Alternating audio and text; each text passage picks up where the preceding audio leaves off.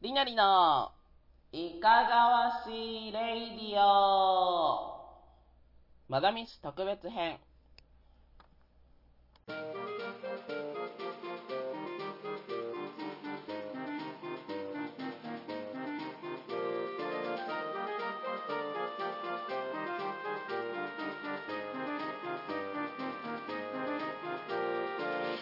このラジオは私たちの趣味であるボードゲームのことやその他の趣味のことをゆるく語っていくラジオなんですが今回はモダミスの話をしたいと思いますやったぜ、よろしくおあー願わいいします。わいわいやんやんやんや。ええーパチパチパチマダミスバカの壁というタイトルにさせていただいてます。バカの壁っていう意味なんですけど、人間一人一人が何かを理解する、しようとするときにぶつかる限界っていう意味なんですね。まあ、ええ要は、あそれぞれの価値観とか体験とかで、お理解の限界にあるバカの壁を取っ払って、まあ、新たな視点を得ようというね、斬新な企画になっております。えーリオニマンらしからぬ、なんか賢そうなこと言ってる。ー、確かに。一緒すごいはい、あゲスト賢そうなラジオをご紹介させてさせていただきたいと思います。まず、えー、いばらさんからお願いします。はい。今、荒井ゆぎです。大阪で、マナミセリ専門店、長靴をやってたり、マナミセリいっぱい作ったりしてます。なんだあろう、すごい、賢そうな雰囲気で緊張してます。よろしくお願いしまはいす。。よろしくお願いします。わー、パチパチパあーパチパチパチ。 はい、えー、じゃあ、やすさんお願いします。はい、えー、やすと申します。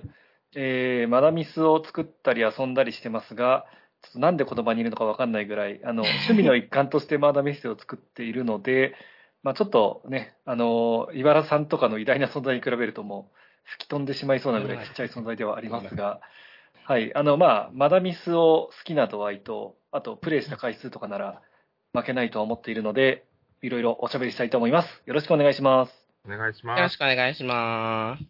お願はいい、しそます。して、えー、すぶたまん。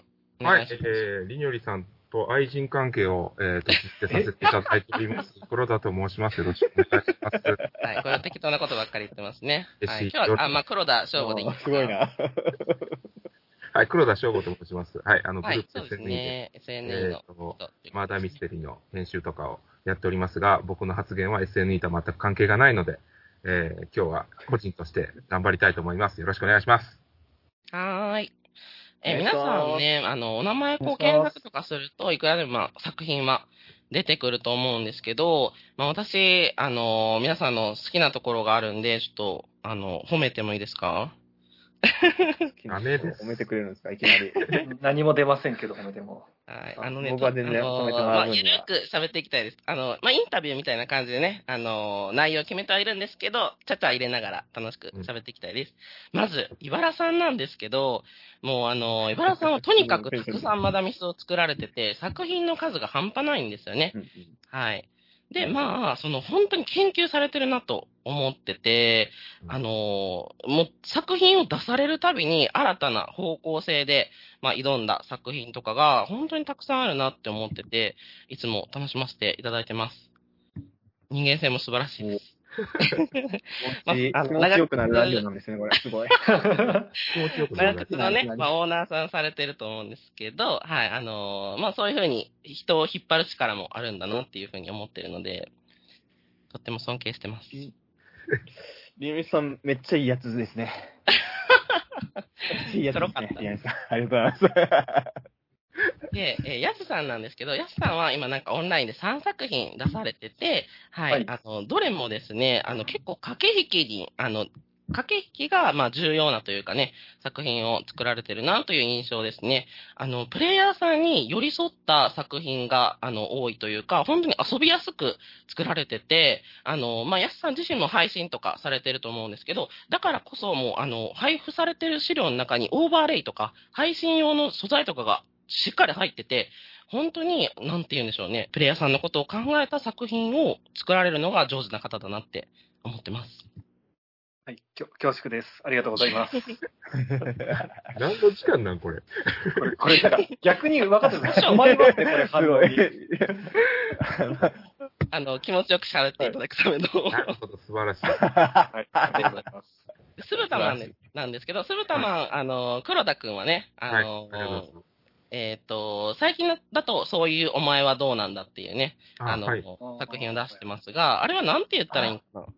あれはなんか、パミステリー風言い訳ゲームってうんいううんうのをんう呼んんでうまん。すね。まあそ、う他だのね。まあ普段、あの、褒めることなんか全くないですけど、 は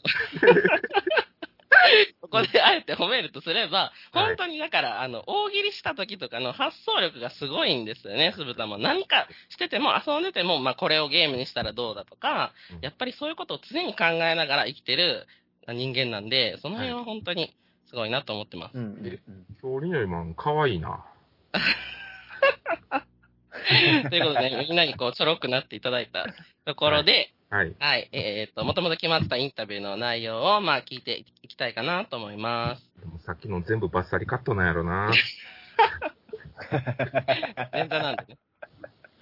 はい。まあ、スルタマンはちょっとね、敵役みたいな感じになるかもしれまはせい。んいが、ろいろ聞きたいです。えっと最初に、えーシナリオを作り始めたきっかけを教えていただけますかまあ、順番にというかね、まあ、茨さん、安さんみたいな順番になると思うんですけど、茨さんどうでシすかナリオを作り始めたきっかけ。僕からか。なるほど。はいそうですね。作り始めたきっかけは、えーっとね、約束の場所へっていうパッケージ作品があったんですけど、うんそれをとあるバーで、そこの店長が買ってきて、うんその時僕、そういう脱出ゲームとかも謎解きとかも人狼とかも全く何も、そういう系のゲーム全くやったことなくて、え、そうなうんだ。面白いの見つけたから、そう、一緒にやってみないかっていきなり言われて、はいそれはい。で乗り気でもなかったんですよ。なんか、だるいなと思って。えー、ただ人数がこの人数いると言われて、で、その場うんうんにその人数がいたんで、はいあ、はいほな、遊びましょうかと思って遊んでみたら、もう死ぬほど面白くて、うんう。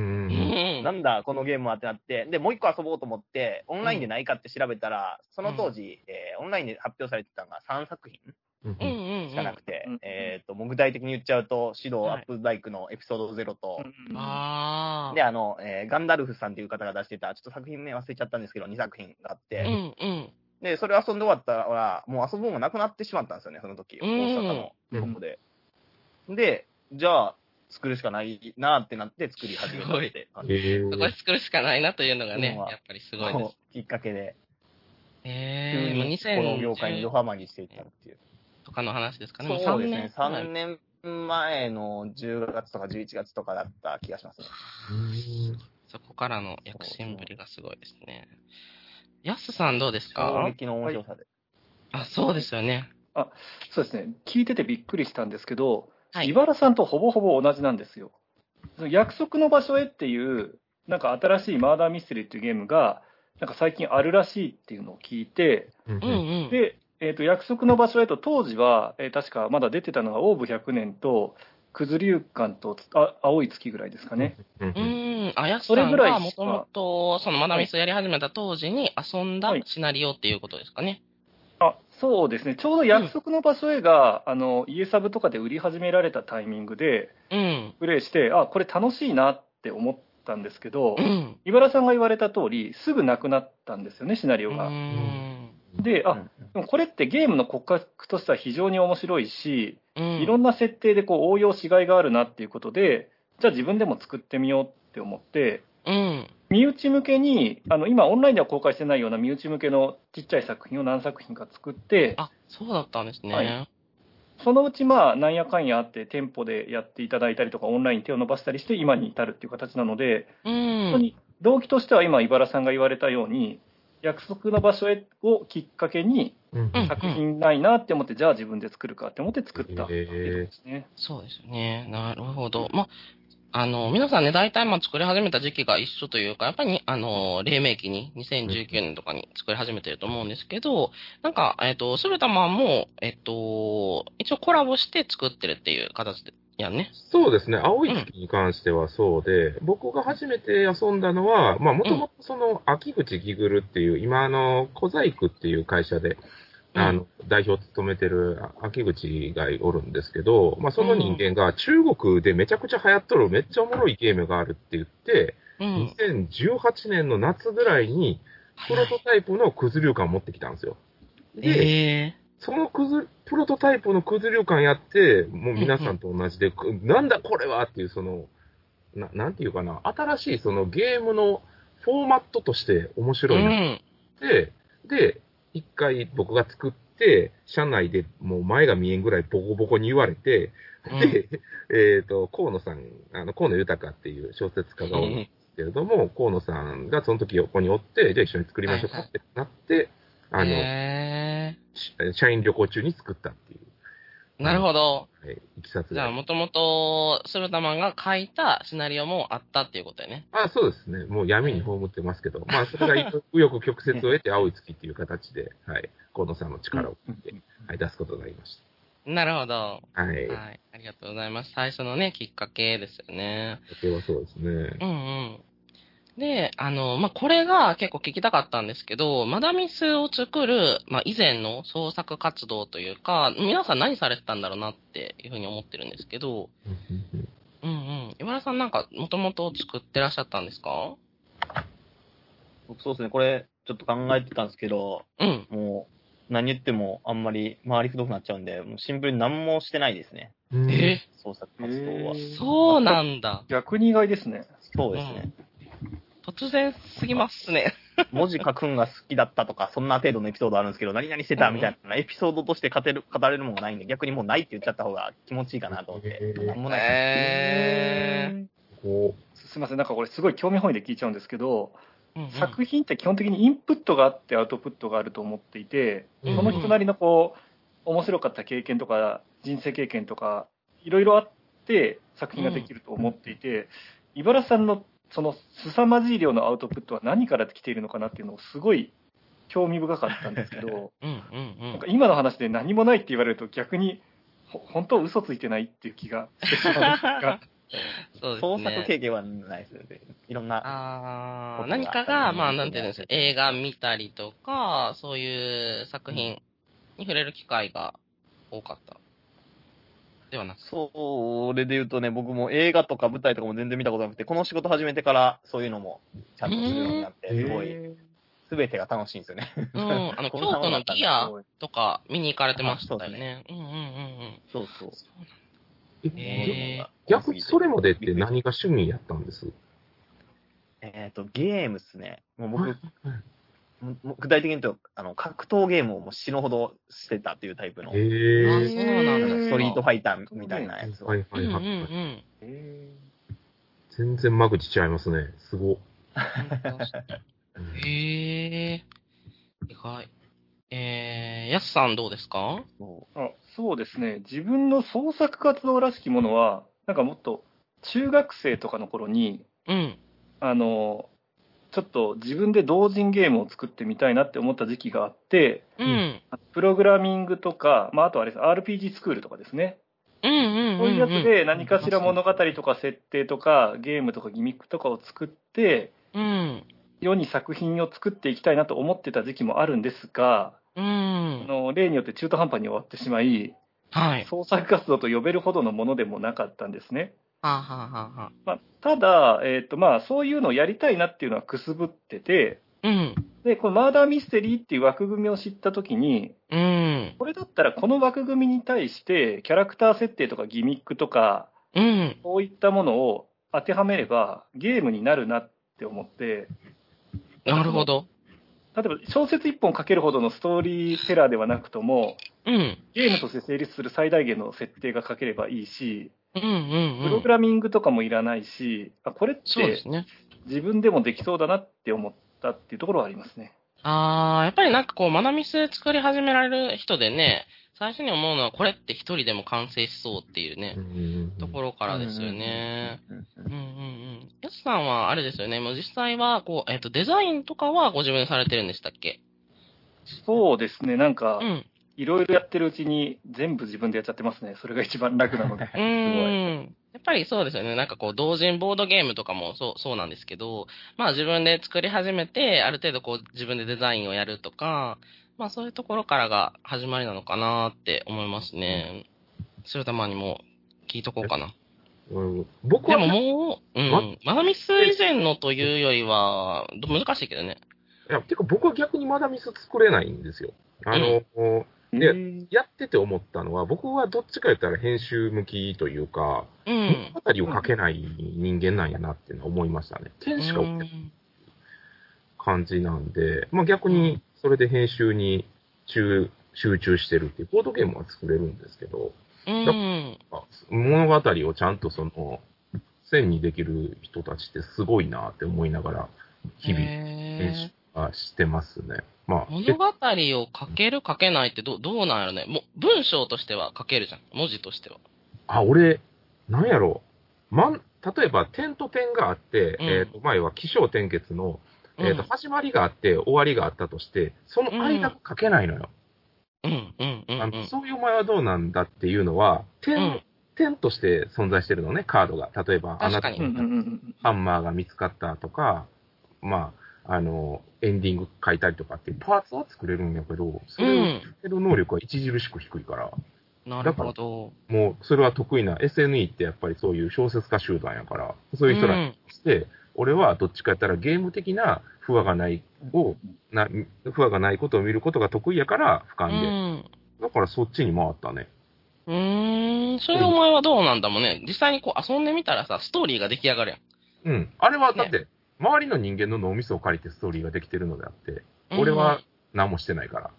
うん。なるほど。うん。っていう、ちょっと話からはずれるけど、うんうんうん。そうだね。まあ創作自体は昔から好きやけど、うん。まはだいに関しては作ってないですっていうのが。なるほど。文章の方向性じゃなくて、なんか結構まあゲームとかね、あ、いそうざね。こうマナミスに当たってはまあ編集とか、そうそそうういそうう。感じでやってきはたよいっ、て一い応う。やらせていただいております。はい。なるほど。はい。じゃあ、ぜひこれを聞きたいんですけど、えっと、影響を受けたコンテンツとか、なんかまあ印象に残ってる実際のマダミスのシナリオ、うあーん、ーとかとか、とかとか、あーどうやか、どうかな。スルダマン、ちょっと教えてもらえますか、あ、ま、影響を受けたマダミスってことそれとも、うん別の他のコンテンツでもいいってことあ、なんでもいいよ。ああ、なんやろ。まあもちろん、クズ流感見てすごいなって思ったっていうのもあるし、うんうん。あとはやっぱり、三谷幸喜さんとかの、その、古畑任三郎とか、うん。あやっぱあの辺も面白い、もともと好きやったんですけど、う。ああいうんのやしうん、あとはその、昔ゲームで出てた街っていう、はゲいームがはい。ありまして、あれって群像劇なんですよ。あのへその小説がなんか7本ぐらい同時に走ってて、時系列で、例えば A の人物が何かしたら B のシナリオに影響があったりするっていうー。うーん。のがあって、割とその自分からそういう群像劇をえー主体とするゲームっていうのを、まあ、作れはせんけど、見るうんうのが好きん。だから、やっぱ昔からそういうの好きなんやったな、好きなんやなっていうのはなんか感じますね。ああ、確かに、ななんか若干ね、まあそのなんだ、マダミスハンドアウトじゃないけど、うんそういう感じで人にこう影響を与えるみたいなね、それそうそうそれぞれのキャラクター同士が影響を与え合うみたいなものだったんよね。うんだから群像劇見るのが結構好きなんで、マダミス好きな理由の一つとしてはそれがあるかなとは思いますね。私も好き。 ありがとう。違うよ。はい。なんか、確かにそう考えてみると、私もなんか群像劇は好きやなと思いますね。結構ち短いシナリオで区切られてて、そのなんか関係性があるみたいなものは、結構好きだなと思います。なんかは見いてていいよね。なんか、俺がこれこれしたからこうなんや、みたいな話を、なんか密談の時とかすると、なんか嬉しくなるよ。お二人だけのなんか秘密みたいな感じで。そうそうそうそう、あ、関係性があったんだなっていうところがね。だかうらん、マダミスだけに限らず、そういうふうに、なんかこう、主人公っていうのが何人かおって、誰かが何かやったから、みたいな感じで、こう、どんどん連鎖していく事象が面白いなとはうんうんうんうんはい。やすさんどうですかなんか、コンテンツとか。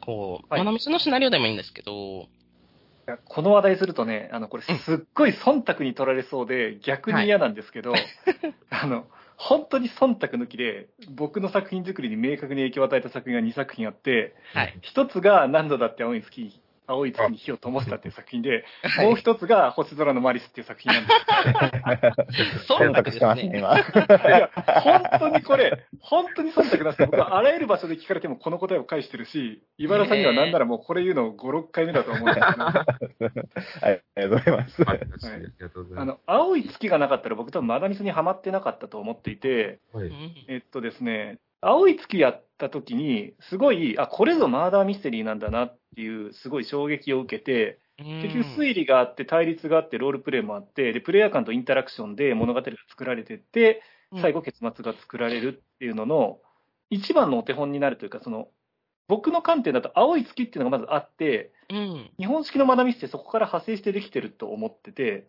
うん。多分青い月自体はオーブ100年の日本テイストなのかわかんないですけど、うん。なので僕はなんか最近よく言われるマーダーミステリーってなんだろうみたいな論を言われた時に、はいもう。青い月が日本のマダミスの原点だから、うん。まずはみんなこれをやってほしいって思ってるし、うん。初心者に一番初めにやらせるの何がいいんだろうねって言ったら青い月をやってほしいって言ってます。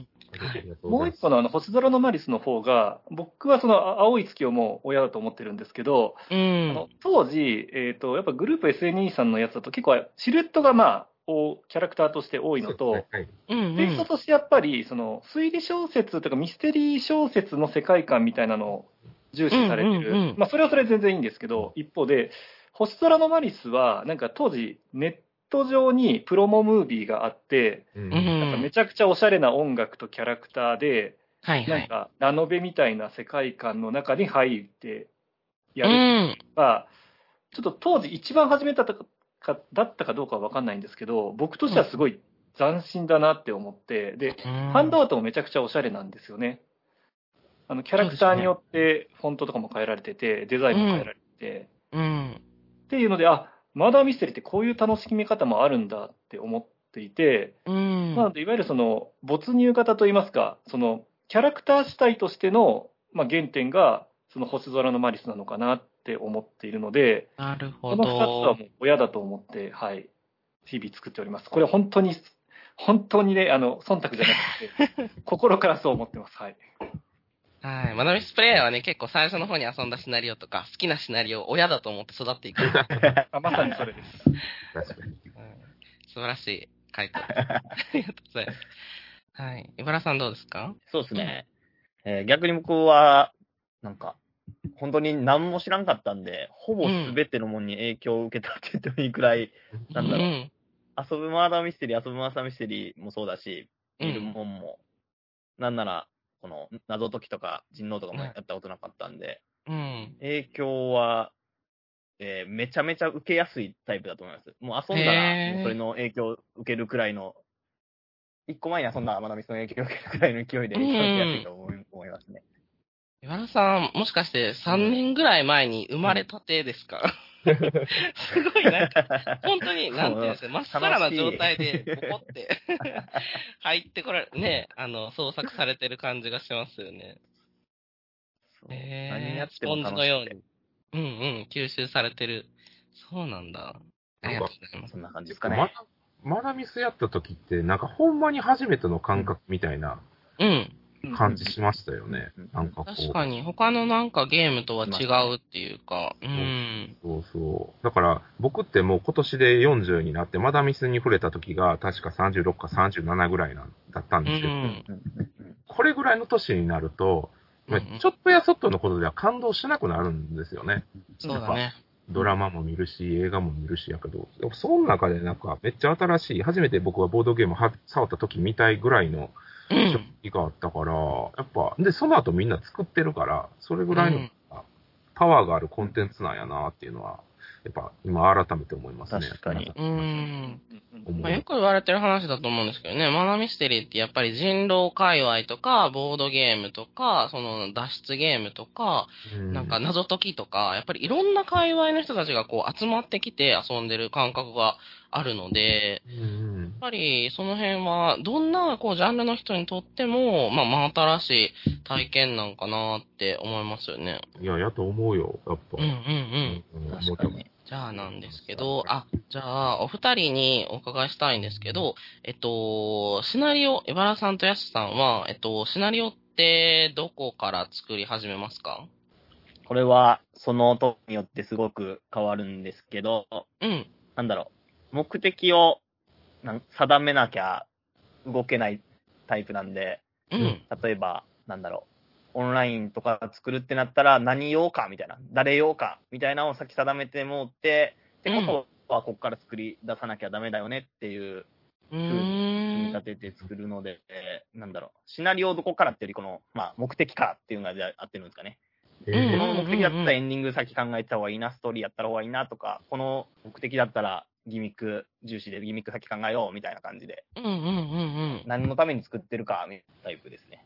あー、やっぱりそうですよね。あなんて研究されてるなっていうふうに あ、もちろんです。あの、思ってたんですけど、やっぱりそれは、あの、茨さんが最初に、あの、作り始めるときに、こういうターゲットに向けてとか、なんか、マーケティング的っていう言うんですかね。やっぱそこをこう狙い定めてるから、いろんな人にこうリーチする作品ができんのかなっていうふうにも思います。ざっくりしてますかこうオンラインの人みたいな。オンライン向けとか。いやもっえちょっと細かくしてますね。ーうんうんうんうん。何、何歳くらいまでは絶対決めてますね。あ、やっぱそうなんですね。女性とか男性とか、うんうんうん。そうですね。マダミスプレイは結構。そういうのを考え、最初考えてるとき楽しい。うんうんうん。男女比がね、まだミスやる人って結構半々ぐらいかなって思うんで、そういうのも、あのー女性向け、男性向けとかも、ありなんやろなって思いますし、まあ、遊んでるプレイヤーってどっかで見たんですけど、アンケートだったかな、30代と20代後半ぐらいが確か多いんですよね。うんうんうんそうですね。なので、まあ、なんかそこからさらにね、絞るとか、まあ、そういう風なやり方でいろいろできるのかなって思いますね。なるほど。ヤスさん、どうですかどこから作られますか、そうですね。これは僕は多分結構明確で、うん、プレイヤーにどんな体験をさせたいかってところからうん、始まって、うん。で、ストーリーは一番最後に持ってくるタイプの人間なんですよ。なるほど。で、なんか他の作者さんともこういう話するときに、やっぱうんり世界観から始めるとか、うん。クライマックスシーンから始めるっていう人が割と多いんですけど、うんはい。僕はなんかそういうエモとかを全く感じれないタイプの人間なので、 そうなんですか。はい最近結構あの TRPG で情緒感じてますよね。あそうですね。そはい。それは最近ちょっと TRPG やってるんですけど、あの、うん、例えば異世界転生やった時も結局あのプレイヤー間でめちゃくちゃなやり取りしてほしいって思っててうん、あのうんなんで、まあ、これ公開情報だけで言うともう使った瞬間人が死ぬスキル持ってるやつとかはい。人のもの何でも奪えるやつとか絶対死なないやつとかっていうところがまずそこのなんだろうシステム的にそういうキャラクター間のやり取りさせたいってなった時に、うん、まあ、そういうそれに説得力を持たせるためにうん、異世界転生者のチートスキルがあるんだよっていうのを後からはめてたりとか。はいはいはいはい。最新作のマーダーロワイヤルだと、うん。まずプレイヤー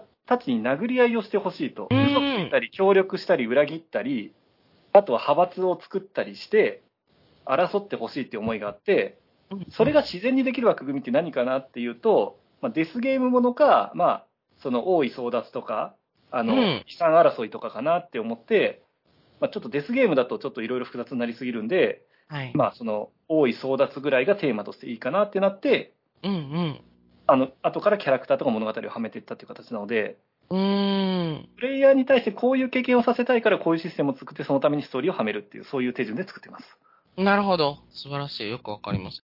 はい。えっ、と、そうですよね。あの、私もなんかまあ、その他の、その他の作制作者の方のすごい話がわかるんですけど、エンディングから作ろうみたいな。やっぱりエンディングでこういう体験してもらいたいよねとか、なんかこういう、あの、まあ、最近思ってるのは音楽に乗せて、基本オンラインの作品ってこう音楽ありきじゃないですか。うんうんうんうんうん。なので、まあ、こう、こういう音楽に乗せて、こういうエンディングのがあったらいいよね、とか、まあ、そういう風に作りたいなっていう気持ちが最近はあるんですけど、なんか、そういうのとはまたちょっと作り方が違うっていうかね、安さんなりの作り方があるんだなっていう風に思いますね。なるほど。ちょっとね、これ皆さんに聞きたいんですけど、あの、うん、面白いマダミスを作るためにはどうしたらいいと思いますかすごいざっくり した。そみんな問いかけですね。これねいや、みんなね、それ考が分かっえたらてると思うんですよ。この、これを聞く人が何を聞きたいかって、やっぱ面白いマダミスを作るためには、どうしたらいいんだろうみたいな。なんか、ま、まあ、面白いマダミスっていうところの定義がね、ざっくりしてるというか、めちゃめちゃ難しいんですけじゃあ自ど。分かはい。らいきましょうか。ああ、お願いします。えーっと、面白いマダミスっていろいろあるとは思うんですけど、その人によってね、面白さって。うん。僕が想定してるのは、えっと、総合得点でまず取りに行きたいっていうところうん、と、うんうん没入感は何で重視されるっていう2点を意うん、識していて、うん、うん、あの、正直なところ、えっと、そのマーダーミステリーにおける、例えば、綺麗な推理、あ綺麗なトリックと綺麗な推理動線で、推理体験をさせて満足できるかっていうと、うん、まあ、現実的に今日本のマーダーミステリーのシーンってそういうトレンドじゃないと思っていて、そうかもしれないですね。どっちかっていうと、まあその、エモーショナルというか物語寄りになってると思ってますと。うん、ただ、そっちだけに振っちゃうのも自分としてあんまり良くないと思ってるので、うん、その推理だけで100点取るとか物語だけで100点取るっていうのは、うん、うん。すい。ごい、なんていうか、危ういと思ってるので、そうですあのね。推理でも70点、物語でも70点で、ギミックで70点で、駆け引きで70点で、かうんつそのキャラクターイラストとか、うん、そっちうんの盛り上げとか、BGM とか、いろんなところで70点、80点を取ることを心がけると、総合的に誰がやっても70点、80点ぐらいの作品が作れるかなって思っているので、うん、そこのところでもう総合的に多角的に取ろうっていう思いでう作ってます。特に最新作のマーダーロイヤルはそのつもりで作りました。ん。わかります。あのー、なんて言うんでしょうね。やっぱりプレイヤーに任せる展開のものっていうのもありますもんね。結構、なんて言うんでしょうね。もう、その人が体験感をどういうふうに感じるのかっていうのがね、やっぱりその辺のバランスをとってたら、面白くなるのかな。面白さか。うん。まあ、で次僕大丈夫。僕いいですいいですかあいいよまあ、いい僕よは作らないですけあ全然全最然終的ざっなくり話してください。はい。あの観点からっていう話にはなるんですけど、うん。あ僕、SN が作るときに、やっぱりできるだけ気をつけてるっていうのは、やっぱ納得感なんですよね、プレイヤーさんが遊んだ後の。うんうん。うん。な例えば、ようわからん行動をして、ね、キャラクターの中で納得がいかないとか、うん。推理動線は納得がいかないとか、うんうん。その、納得できるかどうかっていう部分が結構マダミスが終わった後に評価を分けるのかなっていう気はしてますね、正う直。ーん。そうやね。お俺はやっぱそ、そこかな。もまあ、いろいろもちろん複合的ではあるし、バランスももちろんあるんですけど、うん。気にしてるとこはそこかな。なんかこう、作者の都合でキャラクターが動いちゃったりとか、うーん。ったりとかっていうのは、なんかこう、やっぱ作ってる作者さんからは見えづらい部分ではあったりするんで、うーん。例を見た上で、客観的に見た編集であったりとか、そのプレイヤーが、ここを納得がいかないというか、うん。出る文句ってその納得感の部分やと思ってるんで、そうやね。うん、そこをクリアするのは結構大事かなっていう気はしてますね。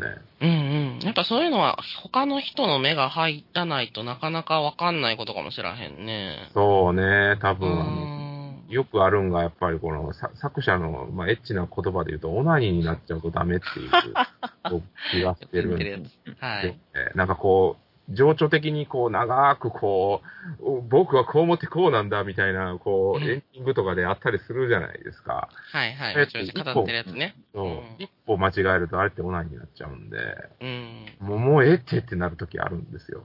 あのもちろんうまく見せてるときは、わあ、すごいなってなるんですけど、気持ちうにもん。でもそこってやっぱある程度客観的に見ないと調整できない部分かなと思うので、うんうんそうかな、個人的には、うーんと思います。面白いマダミスについては。はうい。ん。なるほど。はい。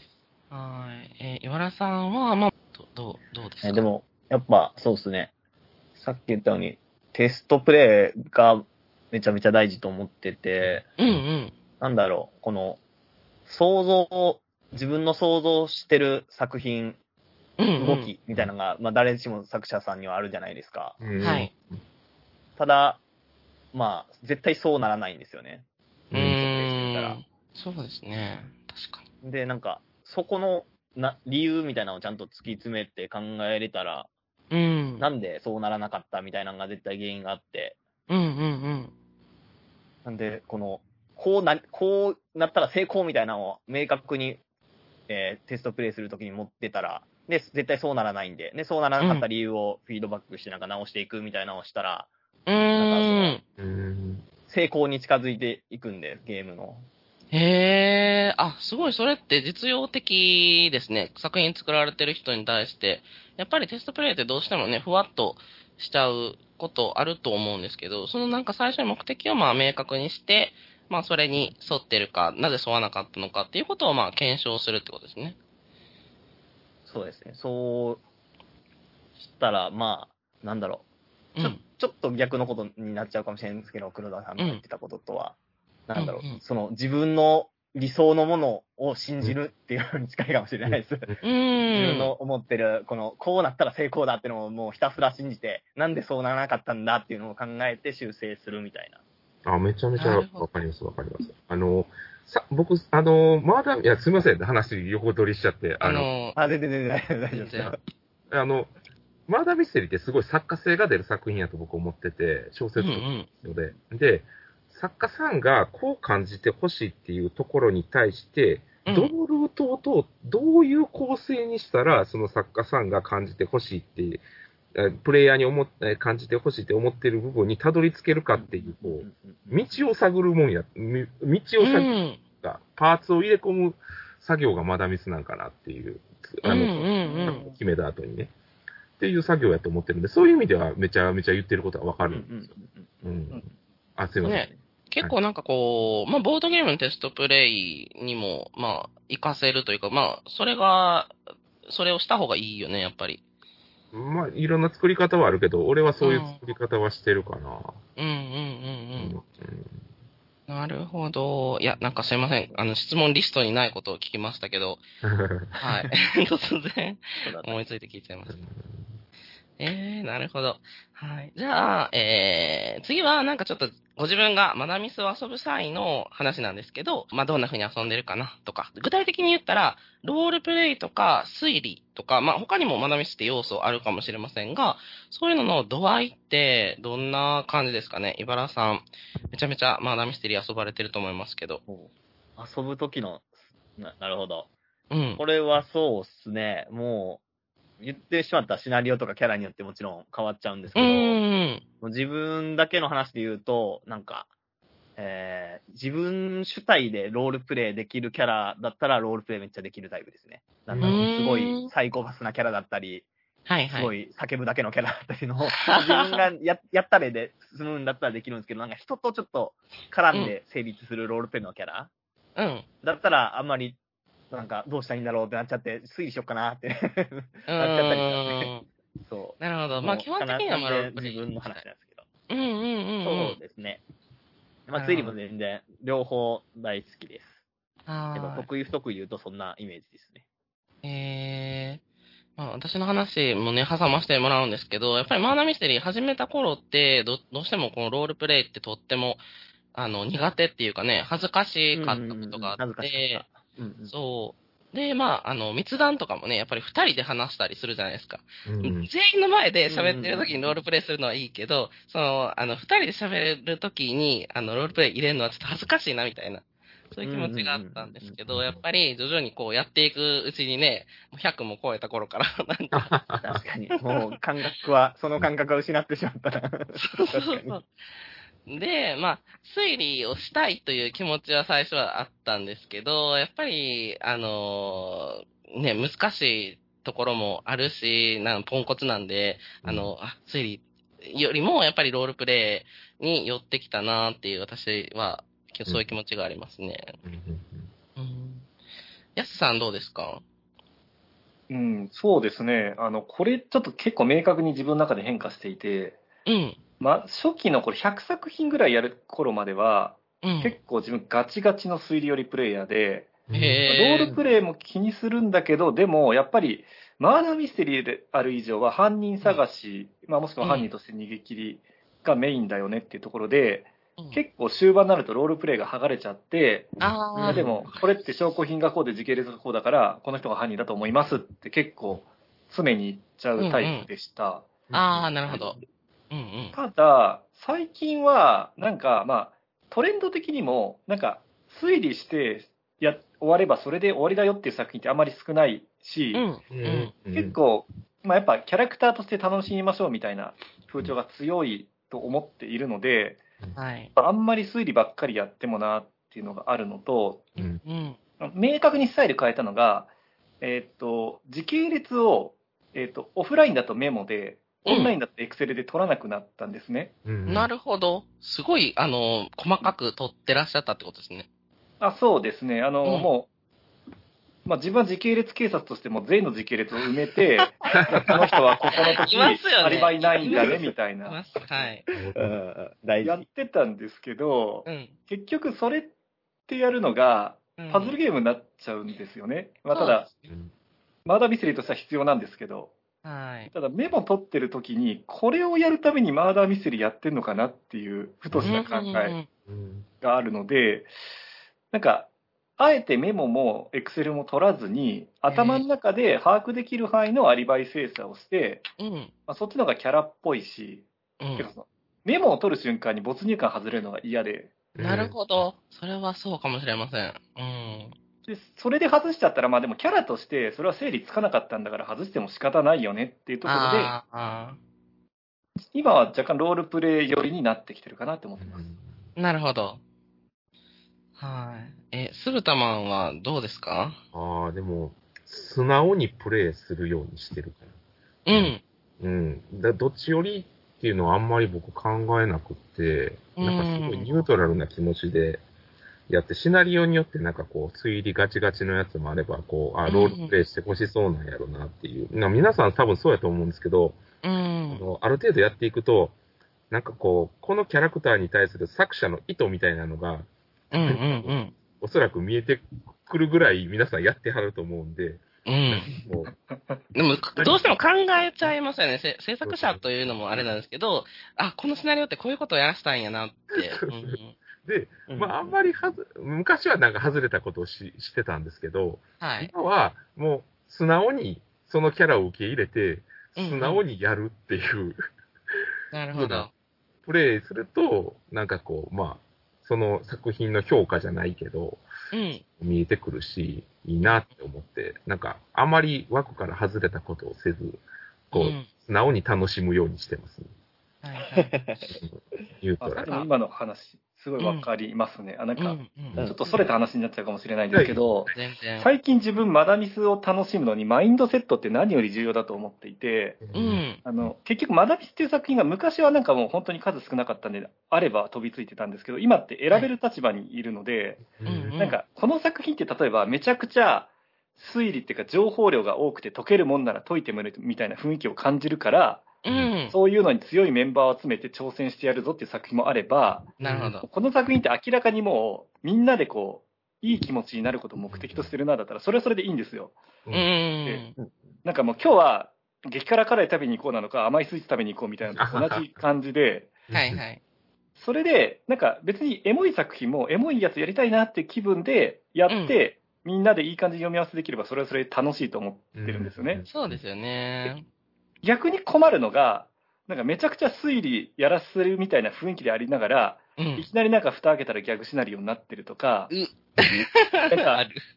そう、すごいエモシナリオと思いきや、なんか全然、なんか違うみたいな、そこのズレがあると結構もう、なんだろう、一本作品を無駄にしちゃった感とか出ちゃうううんん。っていうのが最近すごい感じてるので、自分の作品だと、例えばマーダロワイヤルはもう、これは殴り合い前提の作品で、うみんなが笑顔で終われませんって、もう、ゲーム開始時点で明言してしたりしてるんですよはいね。はいそうはでいす。ね。うんうんうんなので、やっぱそういうところで、なんか別にエモでも推理でもロールプレイでも何でもいいんだけど、うう。ん。作品のやりたいことと自分のやりたいことを一致させるっていうのが楽しむために一番重要かなって思ってます。確かに。大事。マインド大事、本当に。うんですよね。なんか、こう、やすさんに聞きたかったのが、やっぱり、あのーああいう、ああいった駆け引きのシナリオって、まあ、キャラクターがね、あのー死亡する可能性がありますとか、まあ、そういうことを書いとくべきなんだなって、まあ、どっかで気づかれたっていうことですよね。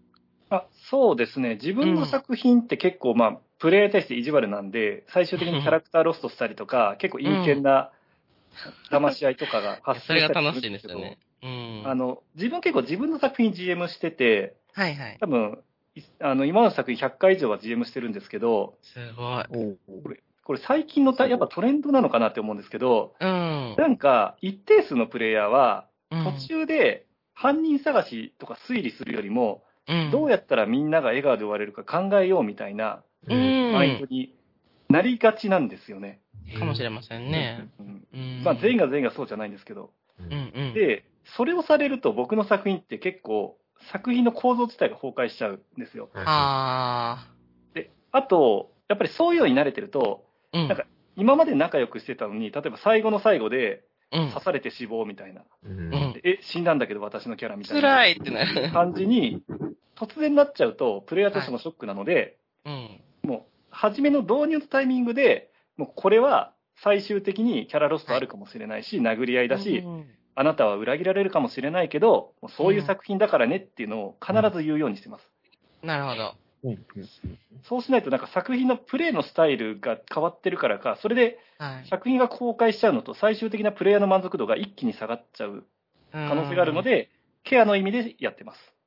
それって結構、なんていうんですね、昔から考えると変わった部分ですよね。やっぱり最初の初期の頃はね、マナミステリーってやっぱり他のあのキャラクターがまあ死ぬっていう場合ももちろんあるけど、そういうのって当然だよね、みたいうんうんなのはあったかなって思うんで、なんか変わってきたとこかなって思うんですけどあ、この話からそうですよね、つなげて、マナミスのトレンド変遷というか、そういう話をね、していきたいんですよ。まあ、なぜかっていうと、これはなんかこう、ボードゲームの方の、まあ、なんかフォロワーさんなんですけど、マーダーミステリーって、まあ、ちょっと、あの、あんまり触れてない人、外野から見ると、なんか変わってきてる。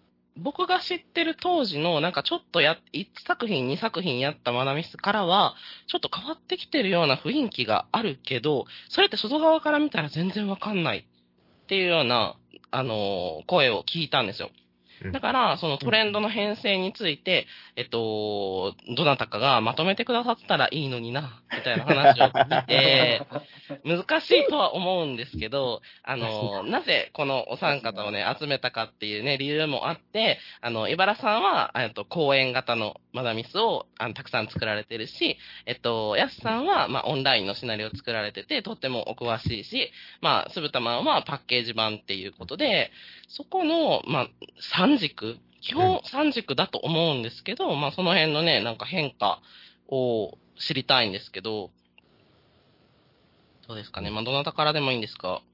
うんオンライン僕あんまりや難っしいですかなんか結構、その最初からやっぱり、あの、マナミス遊ばれてる、ね、とは思うんですけど、2019年っていそううのですがね日本に入ってきた時期で。うん。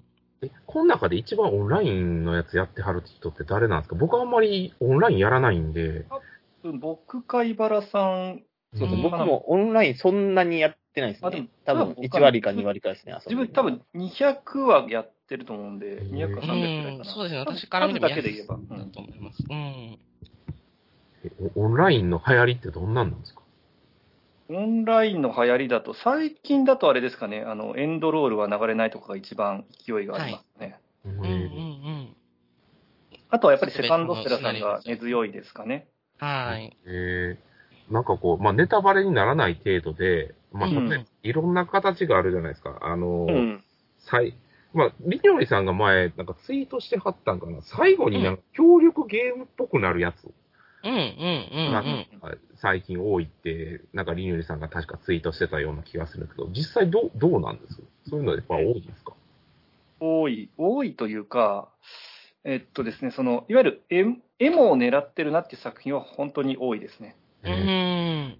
ー具あ体それが、うん。は、その絵も演出する方法として、なんかこう、それはシナリオとして書かれてるものなのか、それともなんか、おのおのがロールプレイ性を、やとどっちが多いんですその、いや、プレイヤーにその絵も演出してもらう方と、うもう、ん。そのうん、ゲーム、ゲームとしてそれが用意されてるのと、どまあどっちが多いん言っでてしまえばゲームの方、まあ、すかなり。り乱暴にまとめるとゲームの方ですね。うん、うん、うんうんうんうんうん。まあだから変遷というかね、最近の流行りみたいな感じで言うと、オンラインはそういう方向性かなっていう。えうん。ーやっぱ感じで女すか性ね、女性多いんですか多いと思います。多分5割以上じゃないかな。あうんうん。そうですね。僕もそう思えっと大体半々ぐらいですよね。やっぱドラマを体験したい人がやっぱ圧倒的にオンラインに関しては多いってことなんやな。うーん、そうやね。まあうーん確かにキャラクターの一人となって、まあドラマをうん。体験するっていうところなんかなそもそもマーダーミステリーの始まりって、確かアメリカの、あの、パ、なんかこう、食事の余興余興として確かやってたんですよね、マーダーミステうリー。ん。はいはい。食事が運ばれてくるときとかに、なんか誰々が死んだって、でもアメリカのとかってむちゃくちゃ荒いんで、う。うんん。で、それが一回その中国に持ち込まれて、もうっとん。今、日本風、今の日本の元祖となるのがやっぱり、オフ100年とか中国で流行ったミステリーなんで、うん。があって、ね、こっちに来てるんですけど、まあ日本は日本で推、最初は推理やったけど、やっぱドラマに編成、ドラマを体験したいにそういう流れで編成したんやなっていうのは、なんか今聞いて面白いなって思いましたね。うん。 SNE さんのマーダーミステリーとオンラインのマーダーミステリーで明確に違うのが、オンラインってよくも悪くもアマチュアなんですよね。うん個人制作なので、個人が作れるリソースの量ってめちゃくちゃ限られてるんですよ。ううんん。だから、その、本当はゲーム性とか推理とかも凝りたいんだけど、ううんん。その、ないものねだりしても仕方ないから、じゃあどこで勝負するってなった時に、ううんん。もう足りない、足りないというか、個人のリソースで、まあじゃあ私はこの、私の考えた物語をみんなに提供したいです。っうんうん。うん。てなって、そうならざるを得ないというか、まあ、うんそうなるんじゃないかなとは思ってます。あーえ、SNE のパッケージマナミスって結構その、やっぱ人がたくさん絡んで作ってるかなえーっと、テストプレイヤーという意味では、うん。そうやけど、うん。作ってるのは基本的には作者さん一人ねかえ。まあな。なるほど。確かにね、いろんな相談する人とかはいるかもしれないけど、マナミスって多分一人で作らないと作れないものですよね。そうね、あんまり人が多すぎると逆に成立せえへんと思ってて、うん小う説と。ん。ううんん。例えば、私考確かにえたことあるんですけど、なんかハンドアウトを、じゃあ、あの、ペアマだとかでね、あの、二人、二人のペアがあって、じゃあ、こっちのペアは私が書くから、こっちのペア書いてね、みたいな。うんそういうことってできるのかなーって思ったことがあるんですけど。確かに。ペアやったらワンチャンできるかもしれない。 ねそうなんあだでろうもまあハンドアウトってその自分しか見ないから、結局その方向性は違ってても別にいいじゃないですか、文章のねうん、体裁というか、どうと、うーん、できるのかなって思ってますけど、まあまあ、基本的には一人で作ってますよね。多分一人の方が細かい整合性を合わせるのは多分一人の方がうんええ気はするね。で、まあ、なんていうの、変遷というか、まあ、最初に出たパッケージものと、まあ、最近のものでの、まあ、違いがある作、作家性もあると思うけど、うん。うんど、どうかな。あ、パッケージの私話。も増えあまそしう、たもパッんケージね。の話するとしたら、したらああ、やっぱ、まあ SNE の話にはなるけど、うん、同じ手は使えないよね。そうだね。ううんん。まあもちろん、あの、その、まあ、何十作品で、まあ似てるのが2個とか3個あってもええとは思うんやけど、うちももう十何作品ぐらいになってるから、うん、まあ、常に新しいギミックを入れたりとか、うん、うん。うん。実験的なこともしていかなあかんし、なるほど。だから、最初はオーソドック、だから逆になんかこう、オーソドックスなんかやりたいっていう人ももちろんいっぱいおるんやけど、うん、うん、ううん。ん。やっぱ企業としてはどんどん、まあ特にあの、この場合はあの、うちのその弊社、あの代表の安田が、やっぱり新しいものであったりとか、うん、やっぱ新しい感動であったりとかっていうのにやっぱり注力するへうちの作り方としては、一個、面白い核であったりとか、物語として、これなかったなっていう設定みたいなのを、が真ん中にドンってあって、それに付付けしていくか作り方を基本的には全作家やってる、ほぼ全員の作家がやってるから、え。なるほど。まあ、それは示し合わせたというか、まあ、自然とそうなってる。だから、どん中には多分合わないやつも多分おそらくある、ある可能性はあるんですけれども、まあ、そういうふうに新しいことをやりつつあると、どんどん変な、変てこなやつが生まれてくるっていう感じですね。はいはいはいはい。 まあでも、それはね、もうどこ、いつ出てるパッケージのものを遊んでも、結構まあ同じ体験感で遊べるかなーって私は思ってる。あ、ななんていうの、その、それこそ新しいね、ギミックとかがあったとしても、あの、最新のものを遊んでも、古いものでも、全然、あの、楽しめるよなーっていうふうには思うなまあ、ある程度フォーマットは似せて作らんとあかん。あまあ、似せて作ってると、これやっぱ安心感ももちろん与えることになると思う。そうやね。それは確かに。うんなんで、まあもちろんその、アートワーク全部炭酸ファブリックさんがやってくださってるから、うん。うん。僕が全部この均一やからそう感じるっていうのももちろんあると思う。うんうんうんうん。そうやね。統一感がありますよね。っていう感じでは作ってるし、今後もそうなっていくんかなっていう気はしてます。うんうん。はい。茨さんどうですかなんか公演型んというか、まあまあご自分が作られてる作品の変遷でもいいんですけど。公演型、そうですね。それ言ったらなんか、オンラインとか、まあ、パッケージに比べてやっぱり人数がシンプルに少ないんで、う公ん演方が体験される方の。うん。は。い。なんで、まあ、なんだろう。結構狭いコミュニティの動きになるんで、流行りしたりってす結構難しいですよね。でも最近の、あ、茨さん作られてる公演型、本当に全国で公演されてるから、全然こうね、人数、体験の差ないんじゃないですかどう思いますかね。なんかむしろ茨さんが流行を作ってるぐらいのイメージそうがですね。本当ですね。そうですよね。まあ、できてるというか、まあまあ、うん岩田さんの作品がということもあります。うん。で流行りしたりで言ったら結構シンプルに、最初の頃流行ったのはこの、えーっと、作者 GM さんの腕がすごいは作い。品。うん。これは多分全国に店舗が少なかったんで、このいろんなとこに公演しに行かな、流行らないっていうのも含うん。うんめて、。うん。えー作者 GM さんで GM としての腕が高い作品が最初は流行っていったっていうイメージで、全国。なるほど。そうですね。で、今はもう店が増えてきたんで、なんだうろう、ん。えーそこに公演してくださいっておろしたりっていうのがやっとできるようになってきて、うん。で、えっ、と、僕は GM が一切できなくて、一切しないんですけど。はい。あ たまに、たまにされてますよね。 はい。そう。たまーにしてますけど、ね、しては反省してます。 そうなんや。そうんうん。う。なんで、今はそその形式でも、なんだろう、勝負できるって言ったらあれですけど、勝負できるような環境にはなってきたんじゃないのかなって。なんだうろう。ん、なるほど。まあ、そうですね。まあ、そうですね。過去のものを考えても、まあ、新しいギミックででね、出されるものっていうのもたくさんあるし、まあ、そう考えるとトレンドと一概には言えないのかもしれないですね。うん。なんか今は特にこのオンラインが爆発的に流行って、はい。オフ会の場として結構、店舗公演で使われてたりするんですよ。ううんうんうんうんううんん。うんうん。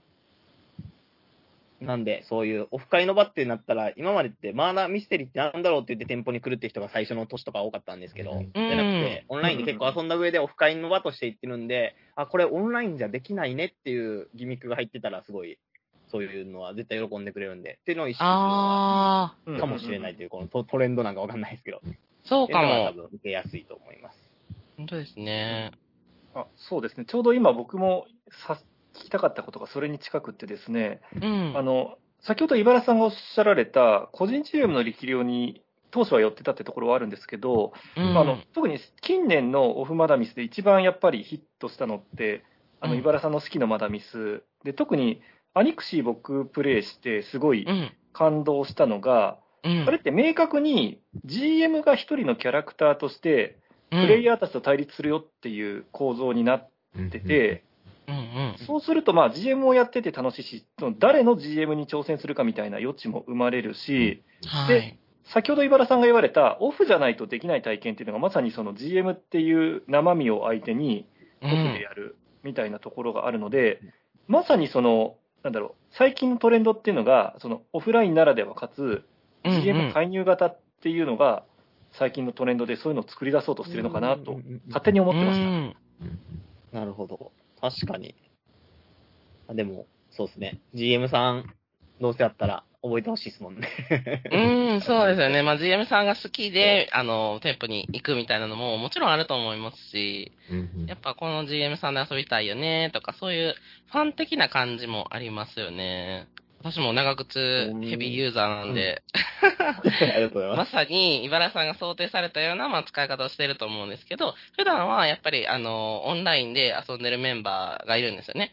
あのそういう人たちは結構タクシュラと最近呼ばれたりしますが、あの週に2回、3回、あの、マナミス、もしくは TRPG の、あの、タクを、もう平日夜からがっつりやって遊んで、で、そこで仲良くなって、で、まあ、名古屋の子とか、やっぱ、あの、まあ、どこまでやろうな、まあ、そこまで遠くはない子とかとね、あの、知り合ったら、遊ぶときは、まあ、オフラインの公演したいよね、っていう風になって、あ、じゃあ長靴さんで貸し切りの公演予約しようか、みたいな。そんな感じで、使わせてもらってます。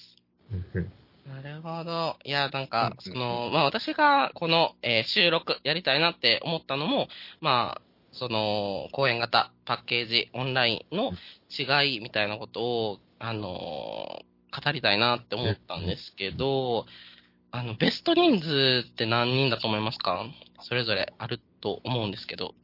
あこれは僕はもう持論があります。あ。はい。ろお6.5人です。お。うんうん6.5人。え、それってオンラインですかいや、いやオンライン、オンラインあ、ごめんな持ってなさい、いオンラインですね。あの、えっと、6人だとちょっと寂しいんですけど、7人だとちょっと多いんで、6.5で、まあ、実質のところは6から7の間かなって思ってますうん。オンラインだ。えー、そうなんだ。まあ、オンラインでも9人まなみしとかありますもんね。結構多いですけど、うん。やっぱりあれぐらいになるとちょっと会話がごちゃごちゃってなっちゃうかなっていう感じがうんうん。ありますもんね。確かに。オンイラインだとやっぱり声だけしかないんで、ンうん。 6人の声ぐらいがギリギリかなっていう、そうんの、9人以上になると声がぐちゃぐちゃになっちゃうし、あとう、ん。オンラインの全体会議って、性質上誰かが喋ってると黙らざるを得ないみたいな、この混戦に弱いんですよね。うんそうですね。なので、まあ、6人がギリ、で、まあ、いけて7かなっていうところでうん6.5ぐらいかなと、オンラインでは思ってます。えー、じゃあ、あの、私は、あの、最近ね、オンラインのはや、流行りというか、まあ、あの、二人用とか、一人用とか、たくさん出てると思うんですけど、うんうんうんなんか、あれはまたちょっと性質が違いますかね。僕ももちろん、プレイする側としては、やっぱ6人とか7人でやるのすげえ好きなんですけど、はい。実際 SNE で売れてるのは、うん用がやっぱ群を抜いて多いんですよね。え、そうなんだ。えーえーこのそうなん時間でだもそうなんだ。えーえそたまあ単純に、6、7人用って、あの、1人が買ったら6人を賄えるんですよ。そうだね。でうんそうそううんうか。ああ、確かに内容は。それはそう2です人しね。か賄わない、賄わないから、まあうんもちろんその通りではあるんですけど、うまあん。、パリオの需要もやっぱそれなりにありますね。そうの、ーん。プレイヤーと。うん。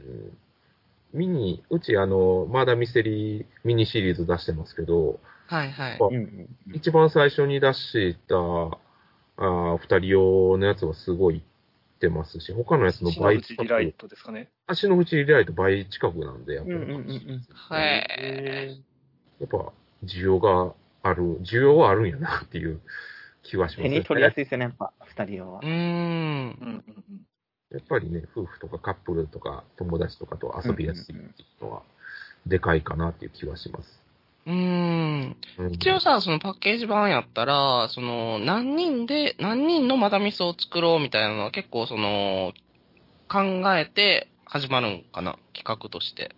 ああ、まあ、うん、そうね。ミニじゃない場合。昔うん。そう昔は9人とか8人とかでよう作ってたんやけど、うーん。あの、くず旅館とかって9人なんでね。ほんまやね。うん、やけど、やっぱこうコロナもあったし、うん。どんどんこの、まあ、やっぱり、集まりやすいのはやっぱ4人とか5人うん。うん。で、うん遊んで楽しいのは6人から7人そうかもな。やうんからっていうのうは、そうですね、4から7のレンジの中でやりつつ、たまに飛び、あの、飛び道具で3人とか2人をやるっていう感うじ。んうんうーんわ。かります。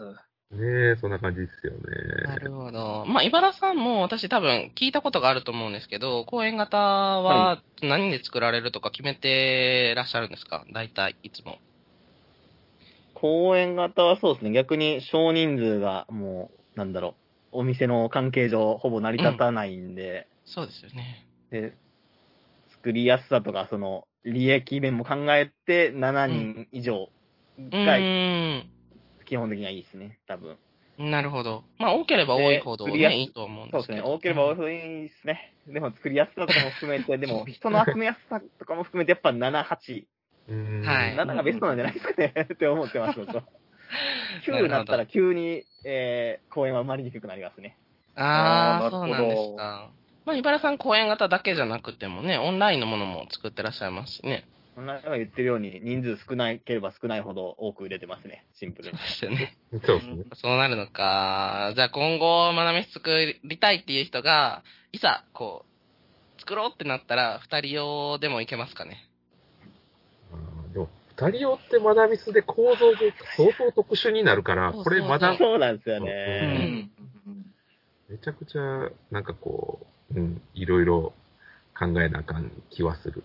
そうなんですよ。多分、一番作る難しいの二人用やと思ってるんですそよ、僕。あそうだと思います。本当に、そうですよね。だって二人用って、まあちょっうとんネタバレっぽくなっちゃうけど、うん。どっちかが犯人か、うん。両方に犯人はいないか、うん協力ゲームにするか、っていう、要は、ざっくり分けると、そういう風に分かれちゃうというか、そうだね。前がそうそでうすなっね。ちゃう、あ、もしくは NPC の中におるか。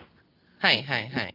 やから、やっぱそこでこう、どういう変化をつけていくかっていうのはやっぱ難しいですよね。うーん。うん。やっぱまあそこで新しいね、驚きがあれば、おおって、あ、そう二そう人用ってこんなこともできるんだっていうのがあると出てくると思うけど、もうぶっちゃけそれができたらできたようなもんだと俺は思ってるけどね。あ、本当に、それが思いつきさえすれば作れます。知らんけど。かないっすよね。うーん思ううんあれ難しい。はいなんかそあやっさんもなんか、でぎゃ逆になんかあの例えば今マーダーミステリーでもこれって無理に殺人を起こす必要あるみたいなうんものもあると思っていて、で、うん2人用だとやっぱりそれが顕著になるんですよね、う。うんんそ。の殺人を起こして犯人がいるって構造だから先ほど言われたみたいに組み合わせがもう限られるよねって話になるのではい。逆にあの最近だとストプレっていうのは2人用にすごくマッチしてるフォーマットだえっと思とっ、ていて、ストーリープレイング。そうですね、うん。はい。あのまあ、殺人が起こらないというか、殺人がノルマになってなくって、う。うんん。別にどっちが犯人を探すでもなく、うん。まあ、2人のプレイヤーで何かしらストーリーに沿って会話をするっていうフォーマットなので、う。うんん。その先ほどの枷のようなものもないですし、う。うんん。ある意味、仲のいい2人だからお話しできることとか、うん一緒の。空気を共有したいみたいなところになるのはいはいはで、本当に。そう、2人をマーダーミステリーっていうよりは、2人はもうストーリープレイングっていうふうにどんどん流れていくんじゃないかなとは、ちょっと個人的には思ってます。おうはないるほど。特に、まあ、オンラインで2人で遊ぶっていう風になると、普段ね、あの、何人か遊んでるメンバーの中から、この人と一緒に遊びたいっていう結構特別感があるよなーって思うんで、まあ、その辺とかもね、あのーなんだろう、体験感とか、まあ、物語没入度とかに、こう、関わってくるやろうなーって思ってますね。確かに。はい。まあなんかね、そろそろ1時間今日喋ってしまったので、締めていきたいなと思うんですけど、何かもこれ喋っときたいなみたいなのありますかときたいな。え、何宣伝的な意味いや、うん、最後に宣伝あるけど、なんかこう、マダミスに関して、あーみんなで今後どうなっていくかみたいな予想するじゃないいいいいですなるほどおーうん熱い話題ですね。 うんどうですか、まあ、でもなんだかんだで、まあ、ここにいる皆さんもそうですし、他の作家さんもそうやと思うんですけど、常に新しいものを求め続けてると思うんですよね。うん、うんとしてもそうやし、物語としてもそうやし。うん。で、もちろん SNE もそうやし、その、うんなんていうかな、僕最近思うっていうか、僕が関わってるものに関してなんですけど、うん、僕の中ではマーダーミステリーってボードゲームの一種なんですね。う、うんんわう。かる。うん。うん。そういでうの、もある。うん。でマダミスっていうくくりを僕の中であんまり持ちたくないと思ってて、へその派生で生まれたのがやっぱりそういうお前はどうなんだやし、え。うあとん。あの、うちで出してる卓上探偵団っていう推理ゲームがあるんですけど、うん、うあんれ。は、もともと海外の、も、もともと海外にある推理ゲームとマーダーミステリーのシステムを合体してて作ったゲームで、うんプレイヤー側にいなくって、NPC が並んでて、マダミスみたいにカードめくって、誰が犯人かって、まあ、フーダニットですよね。えーうん誰どのように、えーっと、どういう理由で、えー殺したのか、いつ殺したのかっていうのをうん。答えるっていうゲームが出て、結構それが、まあまあ、あの、じわじわ売れてるっていう感じなんうで、ん。その、マダミスっていう枠にとらわれず、うんその協力であったりとか、もちろんマダミスの構造を残しながら違うものも、より劇団的になっていったりとか、うん。も逆にそのハグルみたいな、はいはい。システムの部分だけ抜き出したようなゲームとか、なんかどんどん派生していくんじゃないかなって思うし、出てほしいなって思いますね。うーん、確かに。うん。逆にここで、この、そのマダミスのシステムを入れ込んだ状態で人狼に戻ったりとか、あありー、だと思うし、そうですね。うん。なんかマダミスの要素をいろんな他の部門に持っていって、このうマん。リアージュというか、うん合わせて新しいものがどんどん生まれたら面白いなって僕は思ってますね。まあ、まだ見せの要素っていうのは、例えばまあ、犯人がいるとか、なんて言うんでしょう、うんその、あの、キャラクター同士の関係性があるとか、そうそう、群う像劇ん。もそうやし、うん。うんカードももちろんめくるみたいな部分もそうやし、うまあんそういう推もちろん推理もそうやし、話し合いながらうん推理とどうやこうやって話し合うのってまだ水の醍醐味やと思って、うん。うん。まあそういった部分を抜き出して、他のコンテンツと合わせていく。例えば VR とかでね、あの、ああ、もちろんあ結構、あの、やってる人もいますし、そう、なんか話聞いたことあるなマダミス VR。う。そうん炭酸さんがね、なんかある程度やったりとか、やってますみたいだし、なんかそういう面白い、あの、今後やっぱりみんな外にも出るから、あのそうう。いうんジャンル、推理ジャンルが流行ってほしいっていうのが、僕はうんちょっとありますね。はい。という感じなるほど。はいどうでしょうか。今後のマダミス。今後のマダミス、うん。おどうやつ喋りますああじゃあ、じゃあ自分から。はいえっとですね、ちょっと今後についていろいろ真面目に考えてはみたんですけど、なんか正直今の状況でいくと、まあ、まさに今分けられてたオンラインと店舗とパッケージってそれぞれやっぱり微妙にこう。うん層は違うと思っていて、んで、まあ自分はちょっとオンラインポジションにあえてこう身を置いた状態で今後についての希望を述べると、うん。オンラインって、まあ、正直今トレンド的にはちょっとエモいの多いよねとか、うんあとはその結構玉石混合になってるのかなと思うものの、そうですね。それ自体は悲観悲観することではないと思ってて、うん。なんかそのトレンドはエモだったら別にそれが市場で求められてるからそれで全然いいんじゃないかと思ってますし、ううんん。あの敷居が低いんですよね、オンラインって。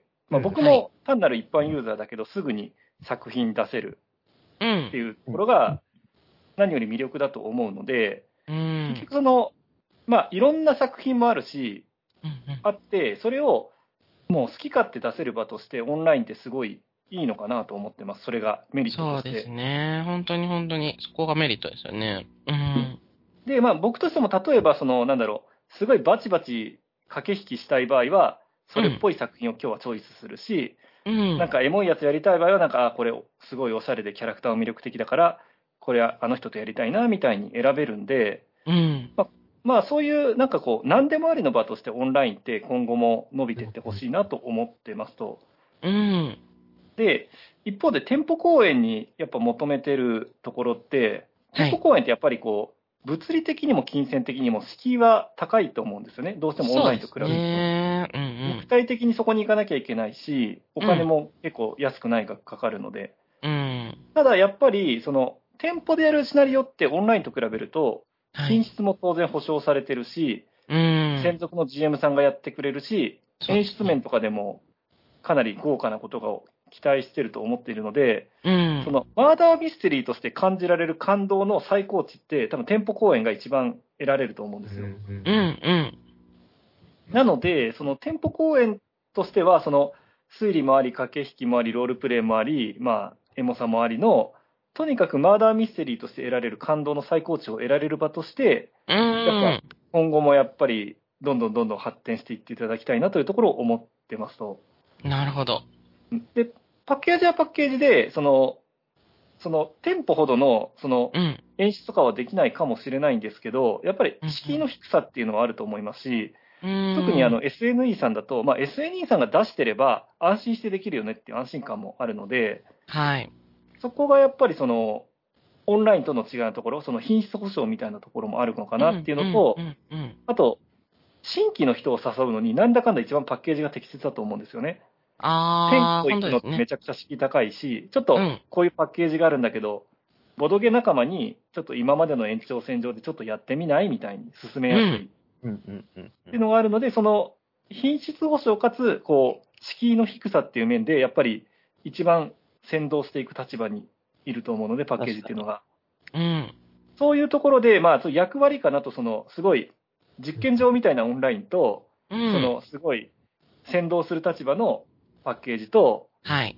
とにかく、もう、最高品質の店舗公演みたいな形で、うんおのおの進んでいっていただくのが一番いいのかなと個人的には思ってます。なるほど。さすがやすさん、めちゃめちゃ分析されてますまとね。めだ。先が良か った。調 べるの。ねえ、まあまあ、その、その通りだと思います。本当に、それぞれ役割がありますよね。何え、え、茨さん。なるほど。うん。どうしよう。めっちゃいいこと言われたから、締め難しいです ね。逆に、ちょっとバカみたいなこと言いますね。今後のマナーミステリー、めちゃめちゃ流行っていって、そうですね。なんか、とりあえず、マナーミステリーで聞いたら、わかる人が、10人に1人とか2人くらいいるような世界になってほしいですね。今聞いても誰も知らないですからね、マナーミステリーなんて。やっぱそうなんですかね。そうです私、ね、周りではもうほんと、こんなに流行ってるって思ってるけど、ねえ、友達とかの間じゃ、やっぱり、まだまだね。そうですね。僕は、さっきで逆にそういう友達が実際全然いないとこから放り込んできたんで、俺の耳 にマナーミステリーって言葉届いてないよって毎回言われるんだよ、お互い に。あそこに届かせるのが大事なないけどって。あ、へえ。面白いですなるほど。やって。え、だってね、マダミスとかって、社員研修とかに良さそうな気するんですけどね。いやめちゃめちゃいいと思います。そうでね確かに。ね研修とだっかにも使えるてし。、強制的にこう、会話をしてもらって、なんかこう、関係性作りとかして、あの時ああだったよね、みたいな話の感想性みたいなことができて、え、ありだと思うんやけどな、そのレ仕クレーシ事ョのン根回しとか、コミュニケーション能力見るのに適切ですからね。そうそうねそうえそう。絶対いいと思う面接とかで。ね、使ってもらいましょう。だから、こう、またやっぱり生まれて文化としてまだ浅いじゃないですか、マダうミスん。界は。そうですね。だからやっぱこう、文化としてやっぱ、まあもちろんアナログゲーム全般に言えることなんですけど、ちうゃんとん。として根付いてほしいなっていうのはやっぱありますようんね。うんうんうんうなんん。か市場としてはなんか右肩上がりなのかなと、まあ、一ユーザーながらに思っていて、最近結構なんか、あの全然マダミスと関係なかった声優さんとか配信者さんとかは、はいまだはいああ、そうですよねちょ。くちょく見るようになってきてるので、うんうんはうんだからこう、まだ全然ユーザー増えるのかなと思ってます。うん、そうですね。いろんなね、世代に遊んでもらって、あの、そうさっき言った通り、あの、社員研修も、うんでね、遊んでもらったりもあるし、もっと若い層に遊んでもらったりとかもそうやし、うん。広がってもらえると、未来はいろいろ、僕らもね、いろんな作品が出てきて遊べるから、いいなとうん思います。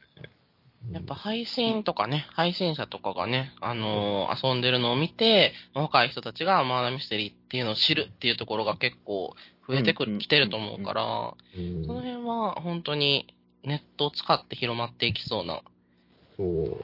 感じだなって思って。マダミスって、あの、性質上、感想、詳しい感想を言えないから、そうですね。うんそうですね。だからやっぱこうネットでこう公開可能なやつとかで、あ、こういうやつなんだっていうので、うん。あの、その、感染し、感染というか、広がっうんたと思う。うん。確かに第一歩が難しいもんね。どんなものかわからないけど踏み出すっていうところの一歩として、まあ、まず見てみようっていうのがね。みんなようわからんけどおもろいって言ってるっていう、うんうんうんうん謎の入り口だからね。確かに。聞いてもいい言よえなないっていうしかない。言えないとしか言えへん いからや改めて考えるとすごいですよね。いや、よう流行ったなって思うよ、これが。うん確かに、そうですね。うん。すごいとこ思んう。だけおもろいってことですね。まあ、そのポテンシャルはあるってことですからね、一度やってしまえば。接触感染なんで、完全にこれって。うん。確かに。うん、遊んだらもう、うわってドンってハマるから、そうやうんな、うんうん入り口、入るまでがやっぱちょっと遠いのが課題なんかな。うん確かに。確かに。難しいな、そこ。ははいいまあ、そんなところでいいね、ですね。はい。今後に期待しながらも、はい、えっと、皆さんのね、こう、新作の構想だったりとか、えっと、宣伝あったら教えていただきたいんですけど、はい、茨さん、なんかありますかおしゃべりできること。はい。じゃあ、2点くらい宣伝させてください。はい。まず、1個目が、えっ、と、6月1日から全国で公演が始まる、七色の迷宮というシリーズものが始まります。えーあーずっと同じキャラクターで7作品遊べるという、うん。何素かすごいよくわからないご企画をしています。 晴らしいです。ちゃめちゃおもろい。はい。自分の首を絞める楽しい企画をしてるので、ぜひ遊んでほしいで 確す。それかのにね、一そこ作目がまで6は月1日から。作るというね、こう、ことが決まってますもんね。はい。そうなんですよ。はい。。これはなんか、キャラクター、キャラクター人気とかを出すのが狙いで作ってるので、推しキャラクターを決めて、あ、いステッいカー。とか、携帯に入れてください。今僕も入れてます。携帯には、七色の迷宮の、橙色のこの、のステッカーが入ってるんで、こういう楽しみ方をしてほしいなと思って作っております。はい、最初の主人公の。よろしくお願いしはい。そう。っていうのが1個。もう1個だけじゃあお願いします。はい。えーっと、6月だったら、そうですね。まあ、ラーツっていう公演が5月31日に、え部屋を丸々スチームパンクに改造する公演が5月31日に終了しました。うん。で、ちょうどそのくらいに宣伝もしてると思います。えーサイバーパンクの部屋を作ることになって、部屋をおー抑えております。お同じビル内に、えーラーツの部屋よりも広いスペースを丸々サイバーパンクの世界に改造しようと思っております。おー。 えー地獄のようなスケジュールですが、そう、もすう、ごい。頑張るので。僕が、そう、電気工事を10年以上やってたという経験があるので、うんこの電気工事の腕を生かそうかなと思っております。それが完成した際には、ぜひ大阪に遊びに来てください。といった感じで宣伝は終わりです。はい、ありがとうございます。ぜひ、あと、ありがとうございます遊びたと思います。はい。では、やすさん、ありますかはい、えーすみません、ちょっとあの、ここで新作出ますみたいなこと言えるとかっこよかったんですけど、全くちょっとすみません、まだ作れておらず、いえいえっ、と、ただちょっと今日の話をすると創作意欲がもりもり湧いてきたので、おえ。うん。作りたいと思いますが、えっ、と、はいまあちょっと旧作の宣伝にはなってしまうんですが、うん。えっ、と、まあ自分がオンラインで作った、えっ、と、異世界転生者になろうっていう作品と、サザンクロス20バツバツっていう作品とうん、マーダーロワイルっていう作品、それぞれブースにて好評販売中ですので、はいまあなんか、こいつこんな偉そうなこと言っとったけど、どんな作品作っとるんやと気になった人は、ぜひプレイしてみてください。はい。以上そうで。ですすね。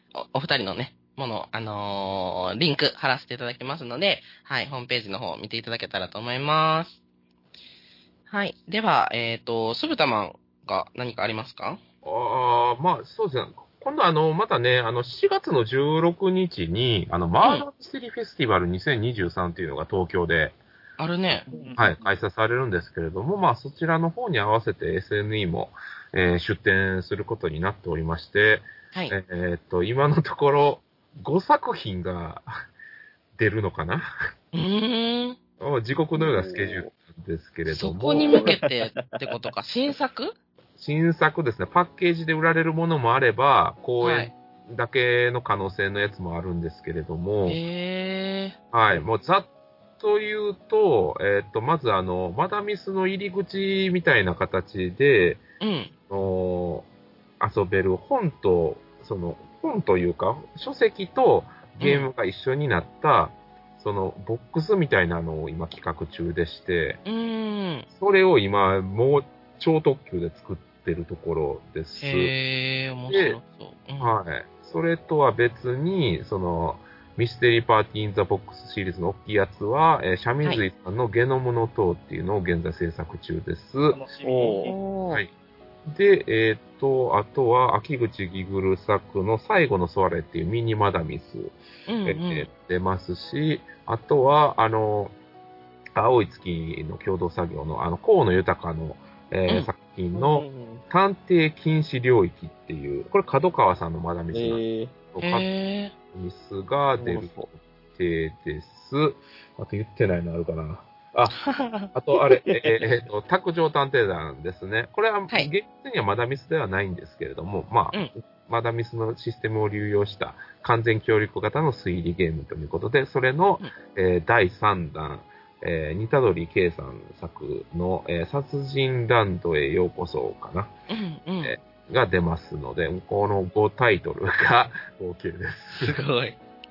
あの、編集頑張ってください。はい、まあ、いくつか噛んでるだけなんで、全部じゃないんですけど、ただ、その、そうですね、イベントの責任は僕が負ってるんで、はい。 あ、そうなんだ。いろいろいいですかはい、いろいろと、あの、情報を見ていただければと思います。よろしくお願いします。はい。はい。ありがとうございます。えはい。